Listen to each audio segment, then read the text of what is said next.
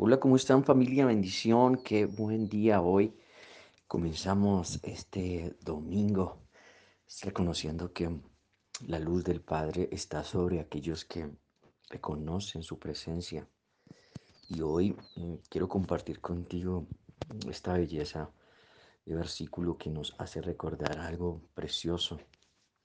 Y es el libro de Apocalipsis a través de la visión de, de Juan, el apóstol que que tuvo la visión de los últimos tiempos, cómo eh, él a través de esta visión podía ver cómo las criaturas del cielo, los ángeles y las personas de la tierra, hasta los que estaban debajo de la tierra, dice la palabra, o en el mar, cantaban, adoraban, bendecían, daban gracias, daban honor, daban gloria, daban su vida, daban su voz, levantaban sus oraciones, levantaban su mente, levantaban lo que eran, me imagino que sus manos, sus alas, me imagino que así fueran las criaturas del mar, movían sus aletas, movían todas las cosas, eh, las criaturas movían para adorar a Dios.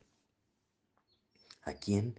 Al que sigue sentado en el trono, al único que merece honor, al único que merece gloria, al único que merece exaltación aquel que en la cruz del Calvario pagó un precio, pagó un precio muy alto con sangre y que hoy sigue coronado en las alturas, tomando el control de sus hijos, tomando el control y ayudando a aquellos que reconocen esta autoridad suprema, reconocen esta autoridad máxima.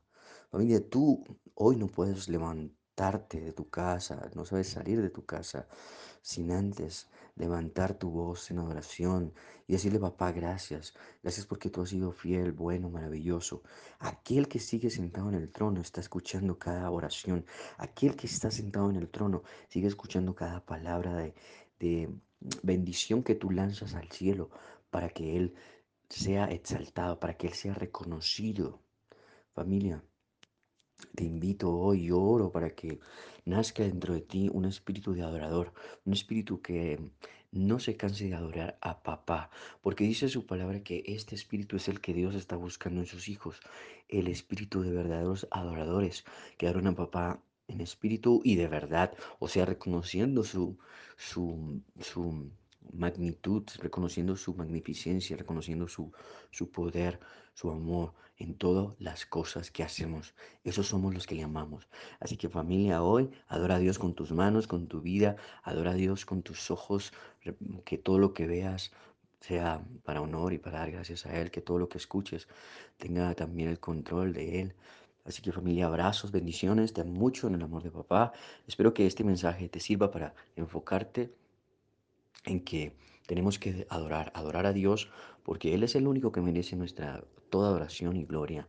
Por el nombre de Cristo Jesús, mm, te amo mucho, bendiciones y feliz domingo, chao.